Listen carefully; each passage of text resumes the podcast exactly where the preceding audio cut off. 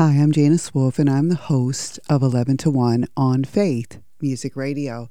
I'm filling in for Francie today, who is out sick. I want to share with you about the heavy things we carry. My son David brought me a gorgeous yellow purse at a quaint little shop in St. Augustine, Florida. Yellow's my favorite color, and I really do love the purse. It was a little outside of my bling comfort zone, but of course I carried it, and I began to notice that whenever I carried this purse, that someone would shout out, "What a great bag!" In fact, I rarely carried the purse without someone commenting that it was an awesome bag. Oh, so I love that purse because I love the praise of men, but no, truly, mostly I love the purse because my son picked it out for me just because. There was one problem, though, with that bag. It was super heavy. Even without anything in it, it was just weighing me down. It may be a great bag, and others may say, "I wish I had her bag." Oh, but they don't know the heaviness. And that's kind of like our lives. Boy, she has a great life. But we do not know the heavy things they bear. When we come back, I want to name some things from the Bible, heavy things that the Bible says we carry. So stay with us here on Keep the Heart.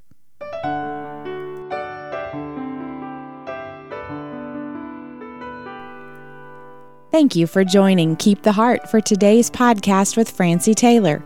Francie is an author, teacher, and conference speaker. Sharing lessons from the Word of God is her passion. Now, back to today's important study.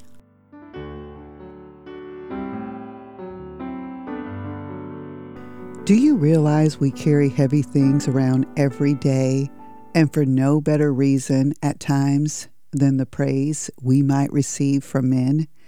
Heaviness is mentioned in both the Old Testament and New Testament in relation to broken hearts, sorrow, grief, disappointment, sickness, shame, circumstantial joy, lost family and loved ones, complaining, problems in the church, and so much more.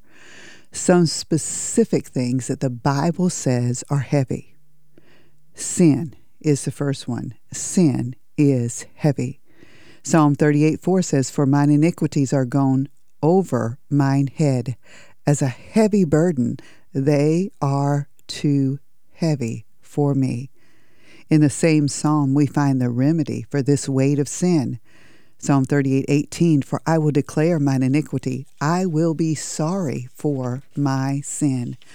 We do not need to carry the burden and guilt of our sin. We can confess and forsake our sin and lay aside this heavy weight. Number two, the next thing the Bible says is heavy is anger. Anger is heavy. A stone is heavy and sand is weighty, but a fool's wrath is heavier than them both. Proverbs 27:3. Our personal anger weighs us down. But get this, our angry family and friends, they're weighing us down as well. When it comes to anger and dealing with angry people in our lives, it's important to remember that pride breeds pride, and you'll not stop the cycle of anger with anger. James 1:20, "For the wrath of man worketh not the righteousness of God." And Colossians 3:8, we are commanded to put off or lay aside anger. Number three, the third thing that the Bible says is heavy. Trying to please others is heavy. The Pharisees were called out by Jesus because of the heavy expectations they placed on others. Listen to what Matthew 23:4 says, "For they bind heavy burdens and grievous to be borne, and lay them on men's shoulders, but they themselves will not move them with one of their fingers." Be careful, ladies, who you try to please. Even in the church, this can be a heavy burden. If you live a life of faith and you live your life to please the Lord, those who love the Lord and love others, they'll be pleased. But Jesus promised a different kind of burden. He says, "My burden is light." He says, "Come unto me, all ye that are heavy laden, and I will give you rest." Number 4, working with people is heavy. Yes, that's right. For all of you in ministry, working with people is heavy. Moses declared in Numbers chapter 11, verse 14, "I am not able to bear all this people alone, because it is too heavy for me." Moses and God were quite a team. Moses was in the yoke with God. He's called Moses, the servant of the Lord. Another place God says, "My servant Moses." And yet he experienced this heavy burden. It's been said that if Moses and God had ever been angry with the children of Israel at the same time, they would have wiped them off the face of the earth. Number 5, worry is heavy. Anxiety is a fear that makes you worry or take thought. Proverbs 12:25 says heaviness, and this word heaviness means anxiety when you look it up in a Strong's Concordance. Heaviness or anxiety in the heart of man maketh it stoop, but a good word maketh it glad. We're commanded in Matthew chapter 6:34 to take no thought for tomorrow. Matthew 6:31, "Take no thought, saying, what shall we eat, or what shall we drink, or wherewithal shall we be clothed?" This kind of thoughts, or these kinds of thoughts, weigh on you. The Bible says a good word makes it glad. Like things that are true, things that are honest, things that are just, pure, lovely, and of good report. Philippians 4:8 kind of thinking. We're to think on these things. Number 6, depression is heavy. Psalm 119 verse 28 says, "My soul melteth for heaviness."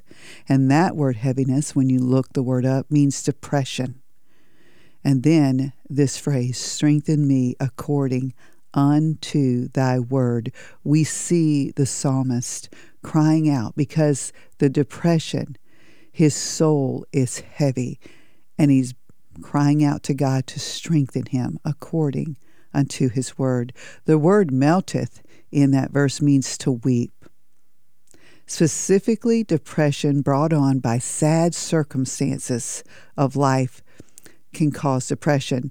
Like in Proverbs chapter 10, verse 1, "A wise son maketh a glad father, but a foolish son is the heaviness of his mother." And that word heaviness is the same word heaviness in Psalm 119:28. Psalm 42:5 uses the word cast down to describe depression, and it means to sink so heavy you feel like you're sinking or you're being pressed down. We find strength to endure times of depression and heaviness as we pray in faith and trust God's word. Someone has said, you can take the letters of depression and rearrange them to form "I pressed on." Press on through this heaviness and seek the word of God to strengthen you. Lastly, on my list of things that are heavy, and I do want to say that there are more if you wish to study it out, but the Bible says that grief and sorrow are heavy. Jesus understood great sorrow that endures great heaviness. And he took with him Peter and the 2 sons of Zebedee and began to be sorrowful and very heavy. And that word heavy means burdened down, Matthew 26:37. So you see how Jesus understood great sorrow. Maybe you have experienced deep sorrow. Several things about the heavy burden of grief. Number 1, it's too heavy. Number 2, it's so heavy you cannot bear it. Number 3, Jesus has borne them for us. He has borne our grief, and he has carried or borne the burden of our sorrows. Jesus understands the weight of your sorrow because he has borne our sorrow. At the apprehension of going to the cross and bearing all of the sorrow of a sin-cursed world, his sweat was, as it were, great drops of blood. We do not sorrow as those who have no hope. The Bible teaches us that. And I love this verse. I wait for the Lord, my soul doth wait, and in his word do I hope. We have hope because of Jesus. So what can we do with all of these heavy things we carry? Hebrews 12:1 says, wherefore, seeing we also are compassed about with so great a cloud of witnesses, let us lay aside every weight and the sin which doth so easily beset us, and let us run with patience the race that is set before us. I read this quote one time, you cannot change the fact that your heart is broken, but you can choose whether or not to live with a broken heart. I have experienced deep sorrow and grief. These have been my weights, and I realized one time that weights are for training. Yes, weights are for training, but they're not for the race. Has Christ set a race before you? A ladies' Bible study to teach? A Sunday school class or a time for soul winning?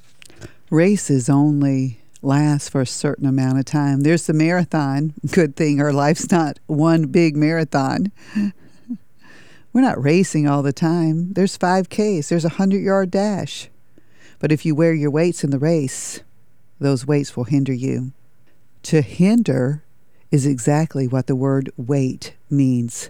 Lay it aside. Lay it aside to work in the nursery. Lay it aside to teach the Sunday school class. Lay it aside to be a greeter at church. Get in that yoke with Jesus. Here are some precious, precious verses. Matthew 11:28, come unto me, all ye that labor and are heavy laden. Are you burdened down today? Jesus says, come unto me, and I will give you rest. Take my yoke upon you, and learn of me, for I am meek and lowly in heart, and ye shall find rest unto your souls. For my yoke is easy, and my burden is light. Do you want to lighten your load today? The load of sin and anger, the heavy weight of trying to please others, the heavy weight of working with people, the heavy weight of worry and depression, grief and sorrow. Get in the yoke with Jesus. His yoke is easy. His burden is light.